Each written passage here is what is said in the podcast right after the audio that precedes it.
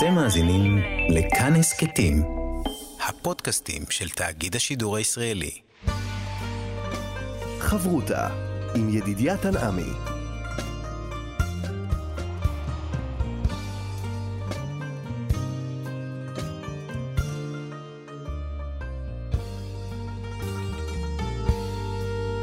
שלום לכם, כאן מורשת חברותה, לימוד משותף עם רבנים ואנשי חינוך, ואנחנו לומדים אה, נושאים מאוד אה, מגוונים, הלכה, תנ"ך ואמונה.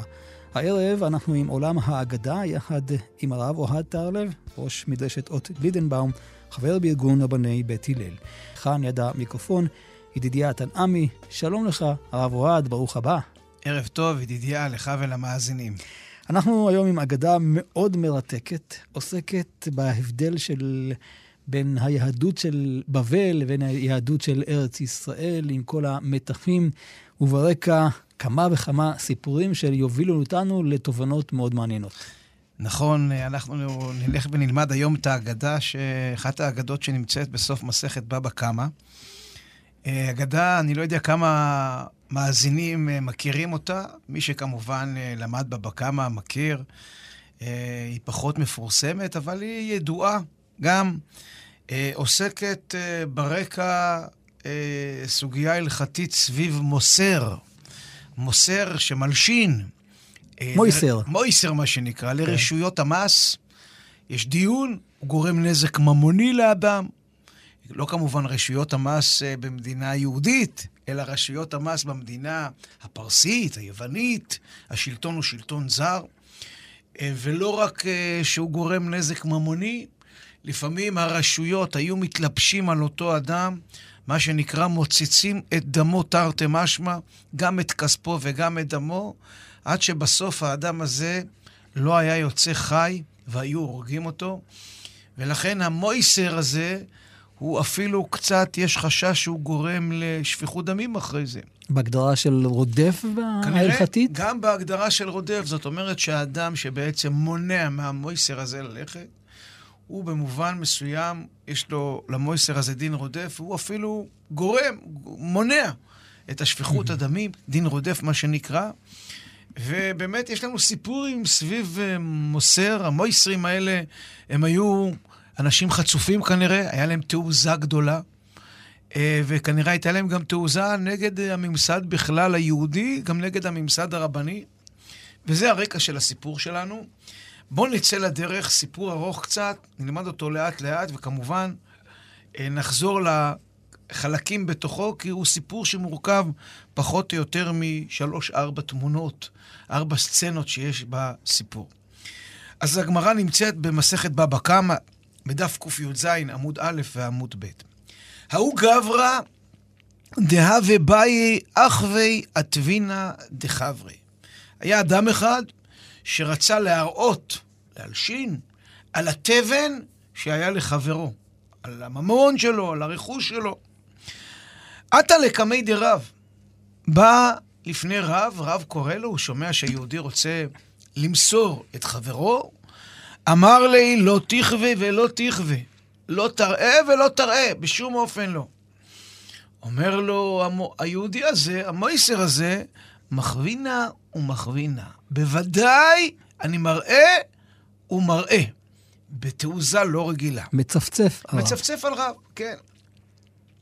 צריך להבין, עוד פעם, לא מדובר על uh, עד מדינה, כמו היום, כן, שגם הוא בעייתי, אבל מדובר על רשויות uh, שלטון ש, שלא אוהד את היהודים בהכרח. יתיב רב כהנא קמי דרב, ישב לפני רב, תלמידו, רב כהנא, שמתי לקויי מיני, השמיט את צווארו ממנו. במילים אחרות, שבר את מרפקתו. פשוט הרג אותו. נתן לו מכה בצוואר וגמר אותו. היהודי מת. קרי רב ילווה, קרא רב עליו, בנייך עולפו, שכבו בראש כל חוצות, כתו מכמר. פסוק מישעיה, בניך, בנייך עולפו, התעלפו, נפלו, שכבו בראש כל חוצות, כמו שור בתוך הרשת שלו. שור שהוא תפוס. מה תו זו מה תו זה? מה השור הזה? כיוון שנפל במכמר, אין מרחמין עליו. אף ממון של ישראל, כיוון שנפל בידי עובדי כוכבים, אין מרחמין עליו. השור נתפס ברשת הצייד, זהו זה. לא ירחמו עליו, סופו בסוף למיתה. אומר רב, ממון של ישראל שנפל בידי עובד כוכבים, לא רק שלא מרחמים על הממון, אלא אפשר אפילו לומר, אין מרחמין עליו, על בעל הממון. ולכן הוא מצדיק את הפעולה של הרב כהנא? הוא במובן מסוים, כשהוא מביא את הפסוק הזה, הוא אומר, הוא לא אומר כלום, אבל לכאורה, מתוך הבאת הפסוק, הוא נותן איזושהי לגיטימציה למעשה של רב כהנא. מעשה חמור, אין ספק. אמר לרב לרב כהנא, עד העידנא הבו פרסאי דלא קפדי השפכו דמים, ואשתא איכא יבנאי דקפדי השפכו דמים, ואמרי מרדין מרדין. אומר לו רב לרב כהנא, תשמע, עד היום היו פרסים שלא הקפידו על שפיכות דמים. עכשיו בשלטון היוונים, הם מקפידים על שפיכות דמים, יגידו שיש פה מרדן מרדן, רוצח רוצח, וכמובן דינך יהיה למיתה. אתה צריך לקחת את זה אה, בחשבון. בחשבון. אומר לו הרב, לתלמיד שלו, רב כהנא, קום שק לערא דישראל. קום עלה לארץ ישראל, וקביל עליך, וקבל עליך, דלא תקשי לרבי יוחנן שבע שנים. זאת הוא אומר לו, אתה עכשיו הולך לארץ ישראל, בורח מפה מבבל, לך לישיבה של רבי יוחנן, כן? אבל אתה מקבל על עצמך שבע שנים לא להקשות קושיות. שבע שנים שתיקה. שתיקה לשבת בבית מדרש בלי לדבר, ממש ככה. מעניין. נותן לו עונש, נותן לו גלות, מה, מה הוא עושה פה בדיוק? הרי הוא לא אומר לו תברח מפה ושלא לא ידעו שאתה קיים, נותן לו הצעה לעונש, לתיקון. אזיל, הלך אה, רב כהנא, הגיע לארץ ישראל, נכנס, אני מתאר לעצמי, לעיר טבריה, שם הייתה ישיבה של רבי יוחנן.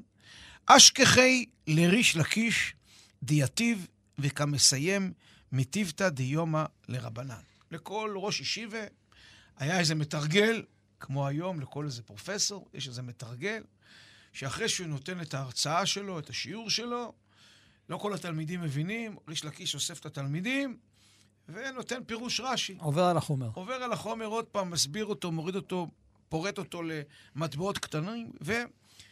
זה ריש לקיש, ריש לקיש מיהודאו של רבי יוחנן. החברותא. מכיר- החברותא שלו, כן. אה, כנראה ישב שם רב כהנא, הקשיב.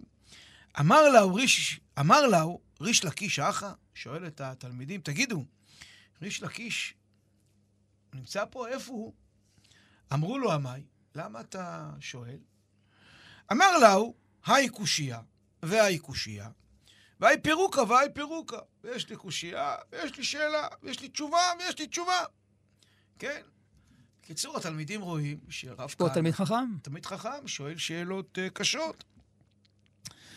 Uh, אמרו לי לריש לקיש, סיפרו לו שרב כהנא היה פה וחיפש אותו, שיש לו שאלות ותשובות, אזל ריש לקיש, אמר לו לרבי יוחנן, ארי עלה מבבל, לעיין מר במטיבתא דלמחר. עלה אריה גדול מבבל, איזה תלמיד. חכם גדול, סמל של רב כהנא. כן, ממש ככה. מחר תכין את השיעור טוב. כי מחר בא מישהו והוא הולך לאתגר אותך, שלא יהיה לך פדיחות.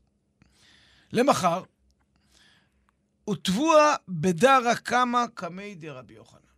ידעו שהגיע תלמיד חכם, כבר איש לקיש הרגיש, אמר, אתם שמים אותו בשורה הראשונה בבית מדרש. צריך לומר למאזיננו, ללומדים איתנו, שכנראה הם מכירים את זה, בבתי המדרש בבבל היה שורות, כמו בכיתות היום, אבל שם המצטיינים ישבו בשורה היה- הראשונה. היו מעמדות. היו מעמדות, שבע שורות.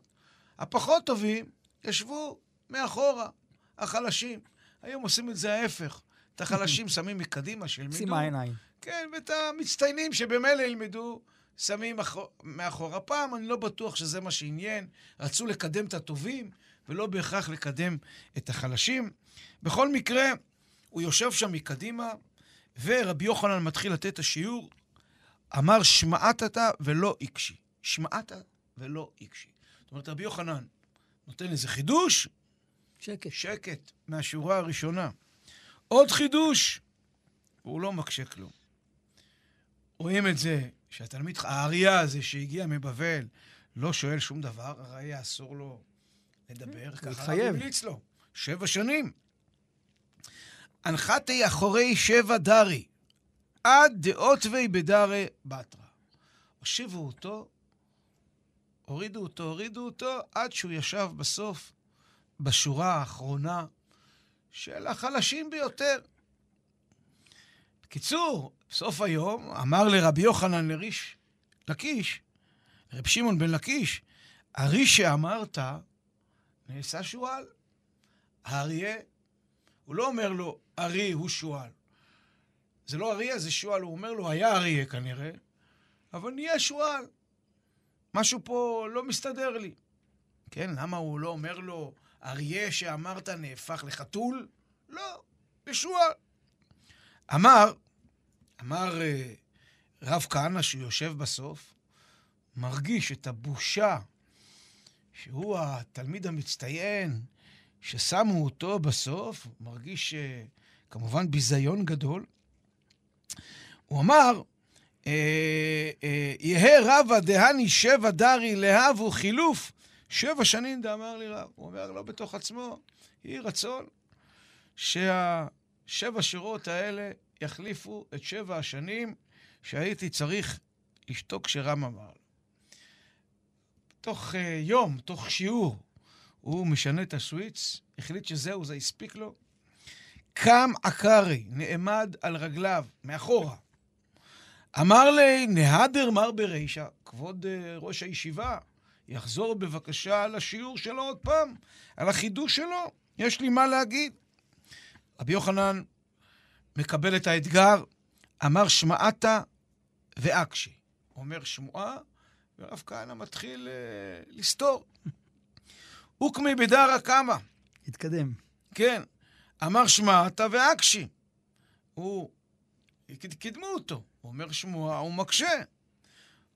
אומרת לנו האגדה שרבי יוחנן, הווה יתיב השבע בסטרקי, שלפי לחדה בסטרקה מטוטה. זאת אומרת, כל ש... חידוש שהוא אומר, ורב כהנא מקשה קושייה, רב יוחנן ישב על הרבה מאוד קרים וקסתות. שזה בעצם מציין את המעמד שלו? כנראה מציין את המעמד שלו. אולי. הוא היה אדם גדול, כידוע לנו, אולי היה לו יותר נוח.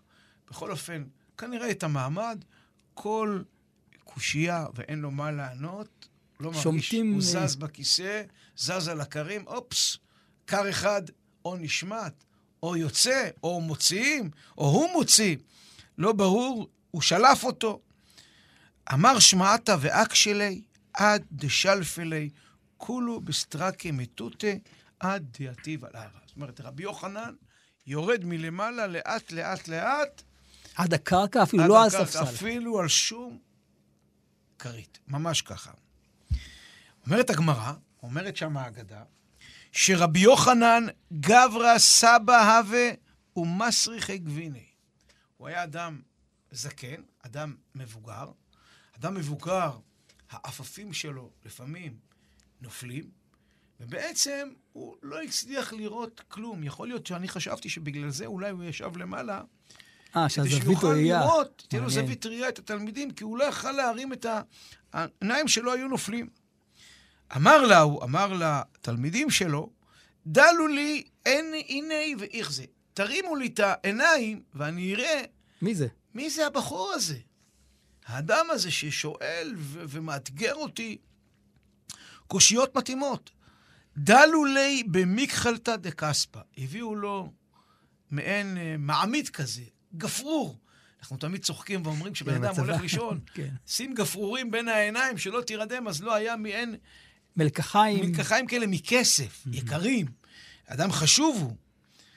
פתחו לו את העיניים, חזה דפרטי שפתותי סבר אחוך כמחייך בי. הוא רואה שהשפתיים של רב כהנא נפולות. הוא קיבל כנראה איזה מכה, היה לו משהו קבוע שם, מכה נצחית, והיה לו מעין שפתיים נפולות, זה כאילו שהוא קצת... חיוך קבוע חיוך כזה. קבוע כזה.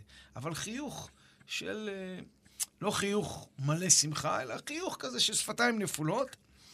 חלש דעתי, הוא חשב שהוא חייך צוחק עליו. צוחק עליו. צוחק עליו, כשאתה לא עונה לי על השאלות. חלש דעתי, הוא נפגע מאוד, דעתו חלשה, ונח נפשי. ברגע שחלשה דעתו של רב יוחנן, רב כהנא מת. מין תגובה כזאת, אוטומטית. כן, אנחנו מכירים את זה גם מריש לקיש ורבי יוחנן. נכון. בכל אופן, אה, למחר, אחרי שבן אדם מת, מה עושים? לוקחים אותו, עושים לו לוויה, קוברים אותו. למחר, אמר לה רבי יוחנן לרבנן, חזיתו לבבלה, איך יבית? אמר לתלמידי חכמים, לתלמידים, ראיתם את הבבלי הזה? איך הוא איך הוא מתנהג? מתנהג? בושה וחרפה. צוחק עליי, מחייך עליי. אמרו לי, דרכי אחי. זה דרכו ככה. יש לו מכה, הוא לא צחק עליך. ככה הוא נראה כל הזמן. רבי יוחנן הרגיש לא טוב, הוא בעצם, בזה שהוא נפגע, הוא הרג אותו. על לגבי מערתה. הלך למערת הקבורה. חזה דהווה הדרה לי אחנה. רואה שנמצא בפתח של המערה נחש. לא סתם נחש, הנחש הזה, הקצה זנב? שלו, הזנב שלו, בתוך הפה של, הז... של הנחש. אמר לאחנה אחנה, פח פומיך, פתח פומיך, וייכנס הרב אצל התלמיד. ולא פר... לא פתח. תפתח את הפה שלך, כנראה הנחש היה סביב המערה, שאני אוכל לשחרר, שאני אוכל להיכנס. ייכנס הרב אצל התלמיד ולא פתח. הרב, רבי יוחנן, אצל התלמיד, רב כהנא לא פתח. הבין שיש פה בעיה, אומר לו רבי יוחנן הנחש, ייכנס חבר אצל חבר ולא פתח. אני החבר, לא פותח. ייכנס תלמיד אצל הרב, פתח לי. אומרת רבי יוחנן אומר, אני התלמיד, ורב כהנא הרב, ואפס הנחש כנראה מבין את הדיבור הזה, משחרר את הזנב שלו, והוא נכנס לתוך המערה. נכנס למערה, באי רחמי ואוקמי. התפלל עליו והעמיד אותו, החיה מתים. הגופה קמה, הנשמה חוזרת, והוא מעמיד אותו. אומר לו רבי יוחנן בהתנצלות, איה וידענה דדרכי דמר אחי, אם הייתי יודע שאתה כל הזמן עם חיוך כזה על הפנים, עם שפתיים נפולות, לא חלשה דעתי, לא, הייתה, לא הייתי נפגע. השתא ליתי מר באדן. עכשיו, תחזור בוא, בוא תחזור לבית מדרש. היית תלמיד, אהוב, חבל על הזמן, תחזור הביתה. אמר לו רב כהנא, אם מצית למבאי רחמי דתו לו שכבינה, אז לינה. אם אתה יכול להתפלל עליי שאני יותר לא מת, זאת אומרת שאני חי נצחי, אני חוזר איתך לבית מדרש. והיא לא, אז לינה. הואיל וחליף שעתה, חליף תיירי. כן, אם אתה לא מסוגל, אני לא, לא הולך. למה?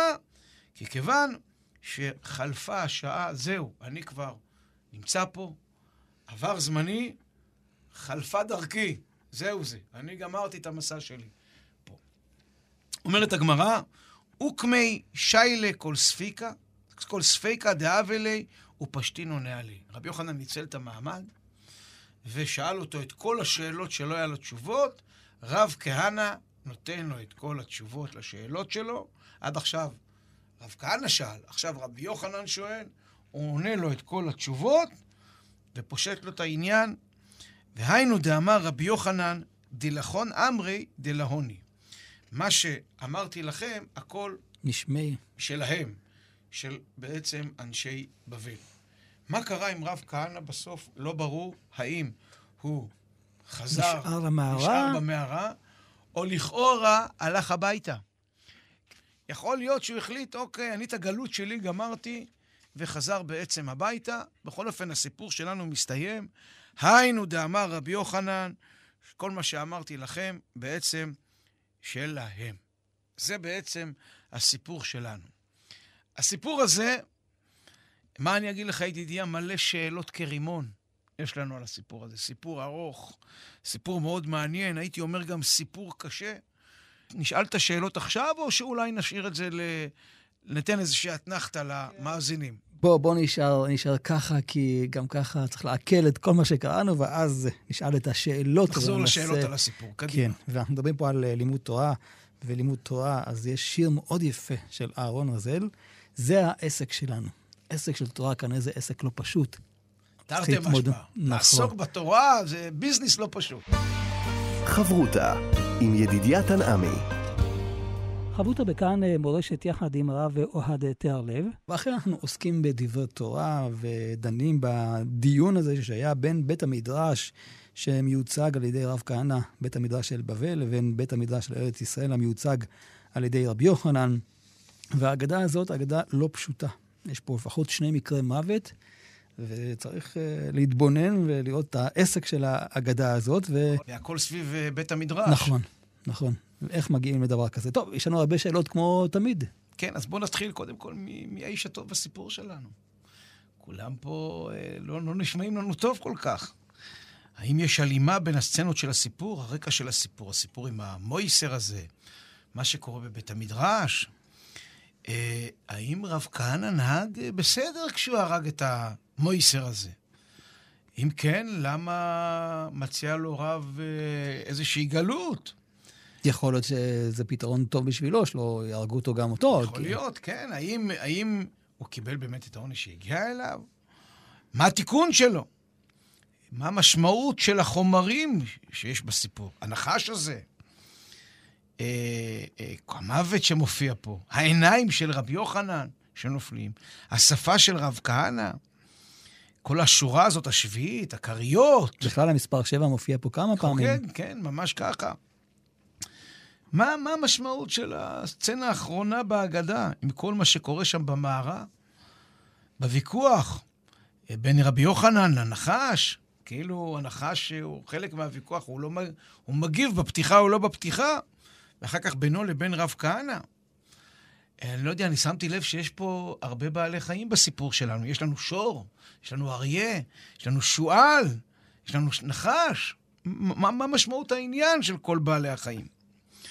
האם רב כהנא חזר למותו, או שחזר הביתה? לא ברור. הוא אמר מקודם, חליף שעת החליף, תיירה, תיירה, יש כאלה שאומרים שהוא הקיצו עוד פעם, הוא חזר לישון, הוא הקיץ אותו, חוזר לישון, מה, מה הולך פה? שהוא תיירה, הלך. אה, למה הוא לא רוצה לחזור לבית המדרש? ואם הוא לא יחיה לנצח? עוד כמה שנים לחיות שם? מה רע בזה? ובכלל, השאלה הגדולה פה, מה האגדה הזאת באה ללמד אותנו? האם האגדה רוצה ללמד אותנו את מלחמות היהודים והתחרות שיש בין תלמידי החכמים בבית מדרש? אנחנו מכירים הרבה מאוד אגדות כאלה. מה היא רוצה לומר לנו? שמותר להרוג מוסר? מה, מה, מה, מה היא אומרת לנו?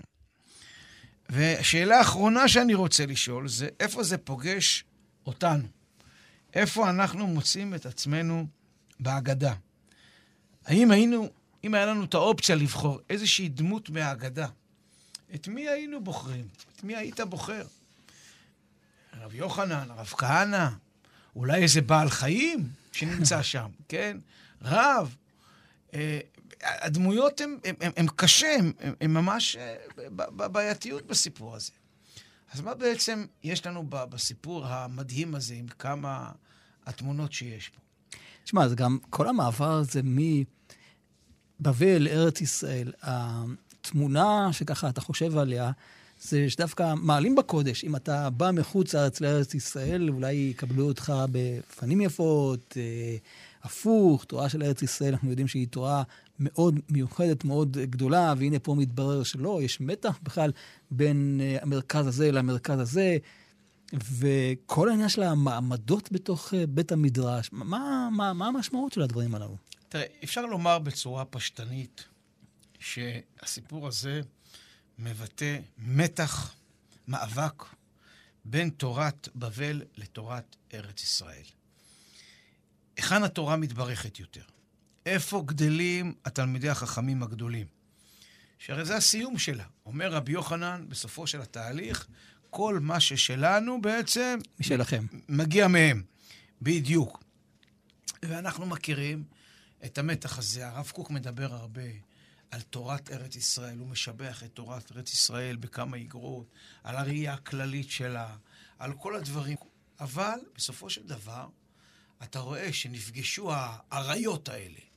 האריות בתורה, הם כמעט רצו לטרוף אחד את השני. זה מקשה, לזה אין לו מה להגיד, לזה אם יש לו מה להגיד. אה, אה, אה, בכלל, האם רב שולח את רב כהנא לגלות בבית מדרש בארץ ישראל? זה בכלל נראה הפוך. אם, כן. אם, אם הוא בגלות, הפוך. הוא כל הזמן היה צריך לשבת בספסל האחורי, והנה פה הוא מתקדם. הנחת היסוד היא של רב שהמקום פה, הבית מדרש האמיתי זה פה, אה, שם.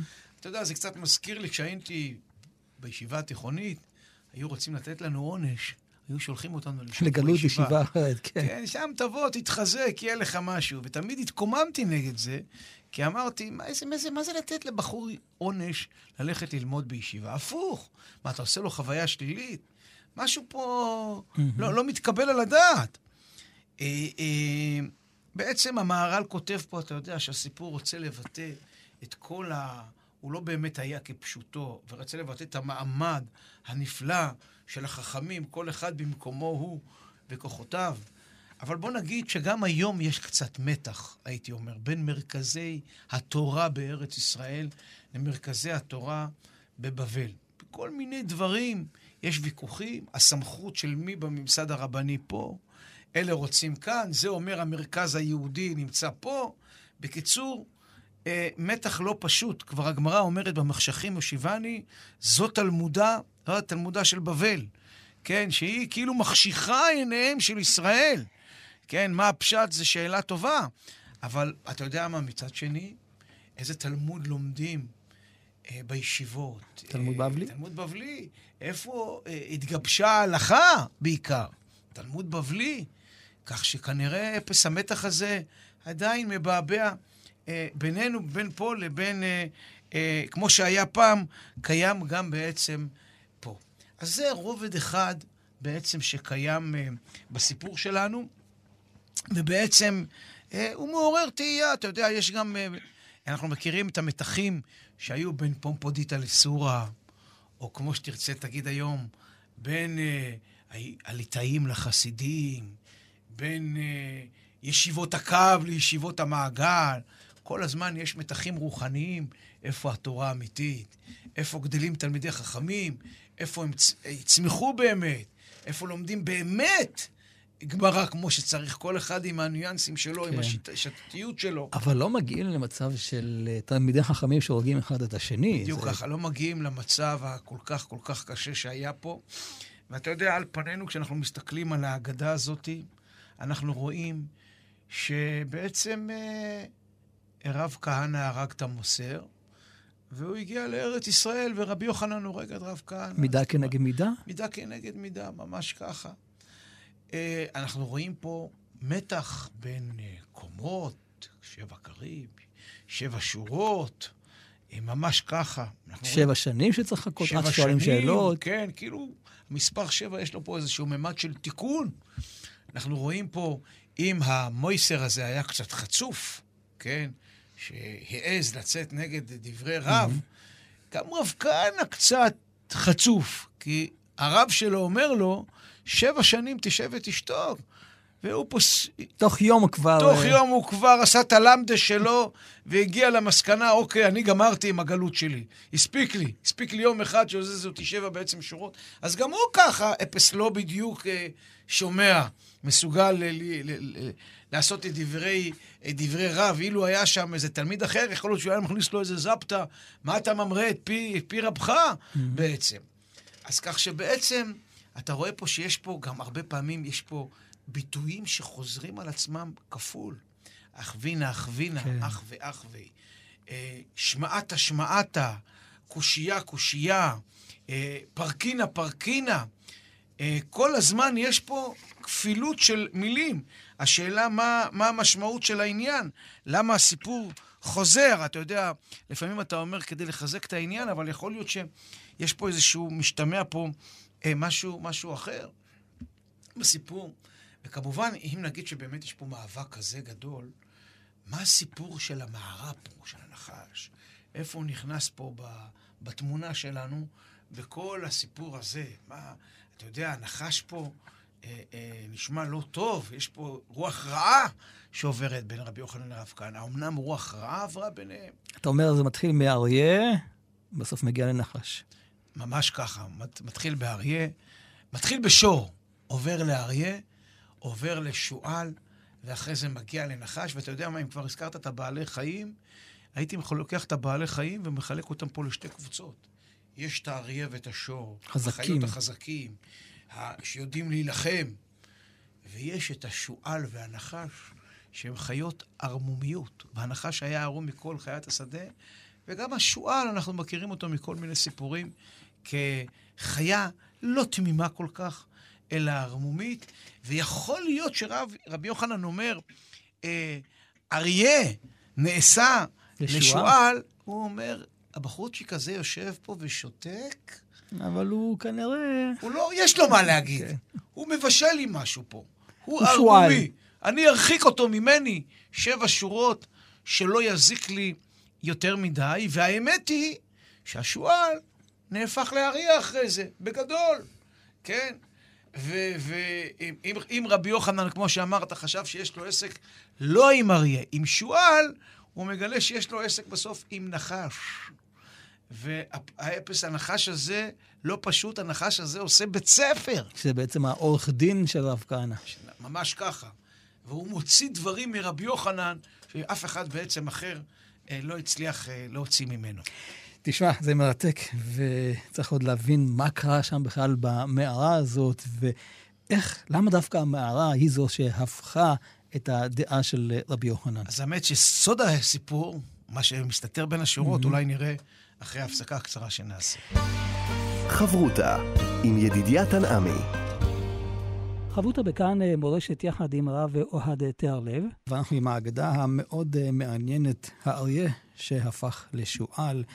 אותה אגדה שעוסקת במתח בין מרכז היהודי בבבל לבין המרכז בארץ ישראל. וכשאני מתבונן על האגדה ככה ממבט מלמעלה, אתה יודע, דיברנו על הרבה קושיות, הרבה שאלות שעלו תוך כדי, אבל בסוף אה, יש לנו לכאורה סוף שנגמר. האגדה חותמת את עצמה, שהדברים יתבררו. האגדה בסוף אה, בעצם אה, סוגרת את העניין, ואם פתחנו בשאלה מיהו האדם הטוב פה, אני חושב שאפשר להגיד את זה על רבי יוחנן. כי רבי יוחנן עובר פה תהליך. הוא מגיע למערה, והנחש עומד שם בפתח, והוא אומר, תן ל... ל אה, לרב להיכנס, אה, ייכנס הרב אצל התלמיד והנחש לא פותח לו. ייכנס חבר אצל חבר והוא לא פותח לו. כשהוא אומר ייכנס תלמיד אצל הרב, זאת אומרת שהוא מעמיד... חזרה בתשובה. הוא בעצם עושה תיקון. אני לא למעלה על הקסתות שם למעלה, אלא אני בעצם נכנע בעצם בפניך. הוא בעצם מכניס פה את מידת הענווה. כן, למה קוראים לתלמיד, סבא שלי תמיד היה אומר, למה קוראים לתלמיד חכם תלמיד חכם? כי חכם שהוא לא תלמיד, הוא בעצם לא חכם. ואת התובנה הזאת הוא נכנס, וזה מה שפותח לו בעצם את המערה. אז למה אבל דווקא נחש? לא, למה דווקא נחש? הנחש כמובן לוקח אותנו לחטא uh, גן עדן. תשמע, חטא אדם הראשון היה האכילה מעץ הדעת. עץ הדעת, כל מה שקשור לידע, לבית המדרש עץ הדעת טוב ורע. עץ הדעת הוא טוב, אבל יש בו גם הרבה רע. צריך להשכיל אבל. וצריך באמת לראות מה כן ומה לא.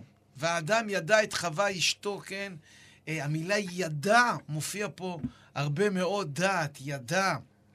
אה, ובעצם האכילה מעץ הדעת יוצרת מוות, כן?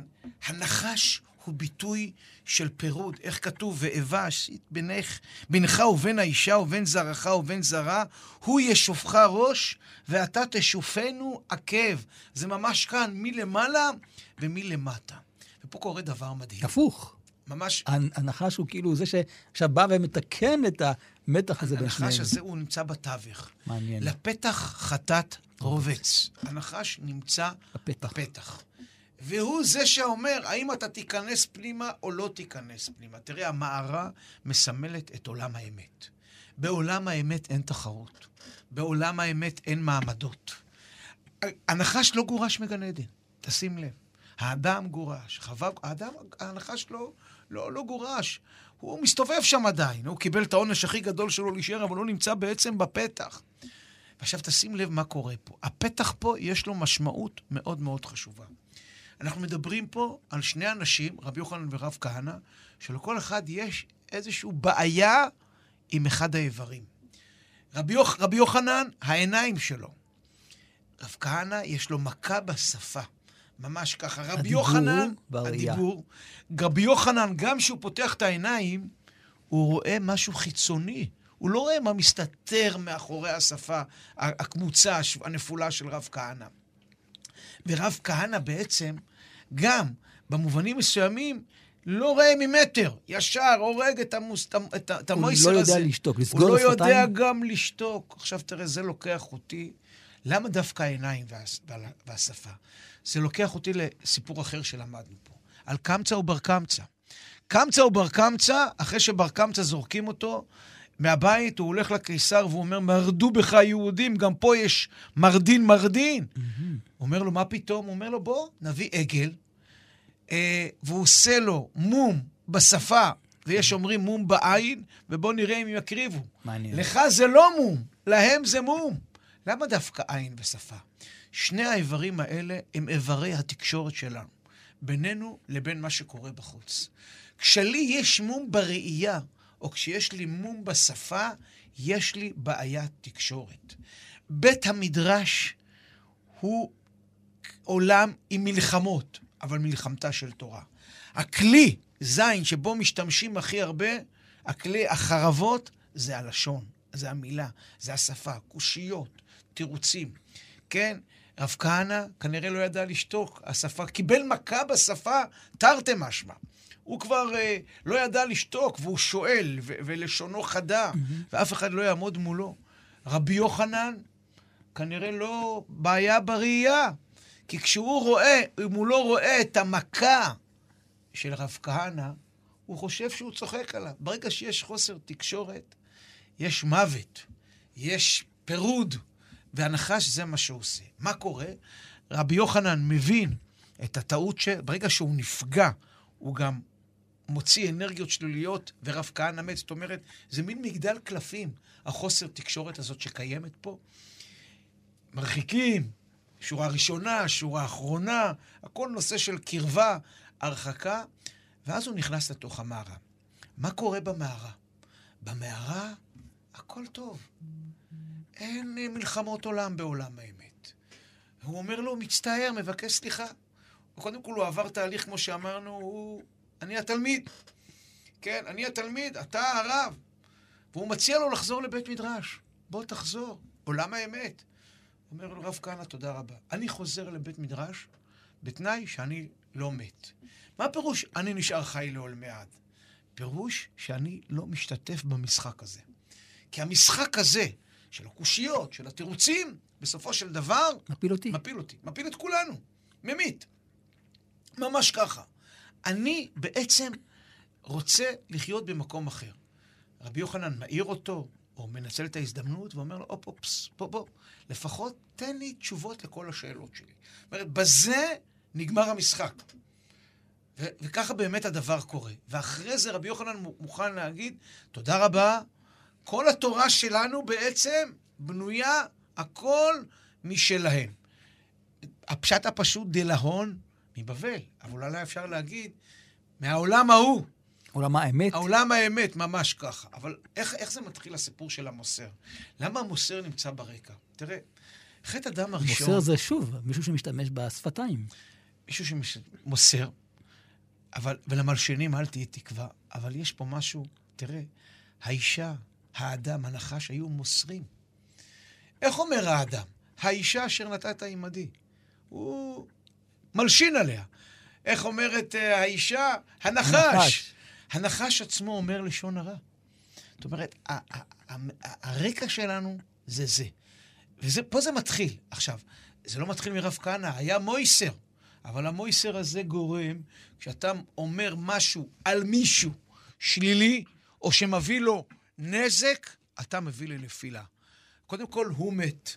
אחרי שהוא מת, רב כהנא גולה כביכול לבית מדרש. בית מדרש זה את המקום שכאילו שיציל אותנו, שאנחנו אה, נדון ב... נעסוק בהוויות מתוך אמת, אבל גם שם, ברגע שזה מגיע למלחמה, מי שואל, מי עונה תשובות, האם יש לי תשובות, אין לי תשובות, הכל נהפך לאתגר אינטלקטואלי, אתה נפילה. נופל. נפילה. תשמע, זה, זה מעניין, כי לא הזכרנו כאן את הסיפור של הפסוק, של השור. ובעצם הפסוק הזה מלמד אותנו כמה שאתה חזק כמו שור, אתה נלכד ברשת ואתה לא יכול לזוז. נכון. אז גם פה כביכול, אה, גם רבי יוחנן וגם רב כהנא, הם נתפסים ברשת של, של אותה בעיה שלהם. הם נתפסים ברשת של עצמם. זאת אומרת, אתה רוצה להעמיד... רבי יוחנן היה אוהב אתגר, אהב אתגרים. ריש לקיש אתגר אותו, רב כהנא אתגר אותו. אבל ברגע שאתה בא לעניין ממקום של אתגר ולא תורה פרופר, אז אתה נופל ברשת אצל עצמך. רבי יוחנן, רוצה להגיד, אה, האריה שלנו נהפך לשועל. משחק של מעמדות. כן, אבל בעצם, הוא, הוא בעצם, זה הראי בעצם של עצמו. וכשהוא מגיע, אחרי שרב כהנא מת, עכשיו תסתכל, הוא אפילו לא הלך ללוויה שלו. כשהם חזרו, הוא אומר להם, תראו את הבבלי הזה, איך שהוא צוחק בו. עליי. אומרים לו, התלמידי חכמים, ב... לא נעים להם. רבנו, זה ה... מציאות שלו. זה, זה, זה, זה, זה הצורת ביטוי הקבועה שלו, אתה לא רואה אותו ממטר. והוא מבין, והוא הולך למערה, והוא פוגש את הנחש. עכשיו, הוא בעצם פוגש את הנחש שבתוכו. ו- ואחר כך, אחרי התהליך, הנחש שהזנב שלו נמצא בפה, או עוד פעם, העקב עם הראש, נמצא אחד בשני, הוא משחרר והוא נכנס לעולם אחר. בעצם, זה התהליך שאנחנו רואים פה, שהמקבילה של כל הסיפור בעצם זה, אה, בוא נקרא לזה ככה, אה, חטא גן עדן עם אה, בעלי חיים, כי בגן עדן יש, בעולם יש אנשים, אבל יש גם אנשים, יש גם בעלי חיים, וכל אחד יכול למצוא אותו בתוכו. תראה, גם רב כהנא היה אדם, הוא היה כהן. הכהנים היו אנשי דין, אנשים קשים בעצם.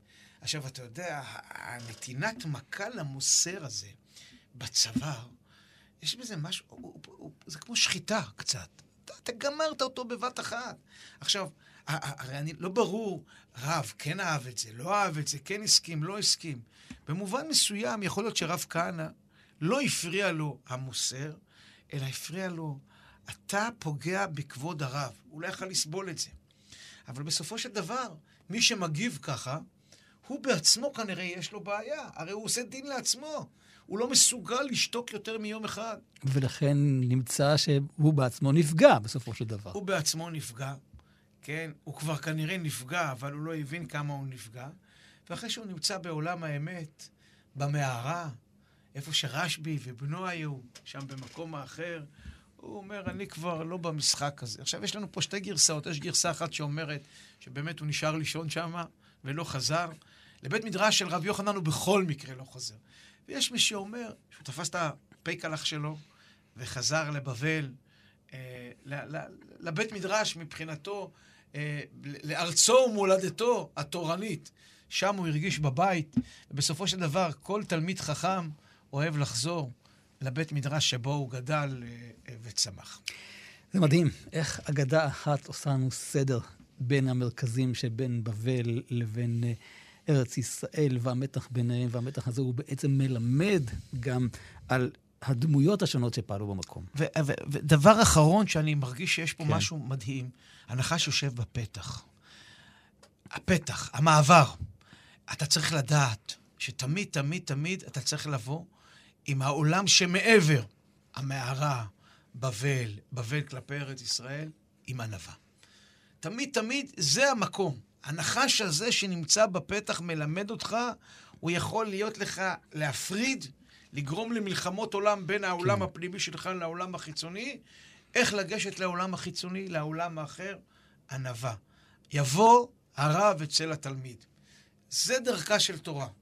כלפי תורת בבל, כלפי תורת ארץ ישראל, כלפי האחר, כלפי כל אדם ואדם. סוד העניין של בית המדרש, ענווה. זהו, חטאנו בכך. תודה רבה לך, הרב אוהד טהרלב, ראש מדרשת אות לידנבאום וחבר בארגון הבני בית הלל. אנחנו כמדי שבוע ניפגש גם בחבותה הבאה. ערב טוב, ידידיה לך ולמאזינים. כאן ידידיה תנעמי, אנחנו ניפגש בחבותה הבאה. אתם מאזינים לכאן הסכתים, הפודקאסטים של תאגיד השידור הישראלי.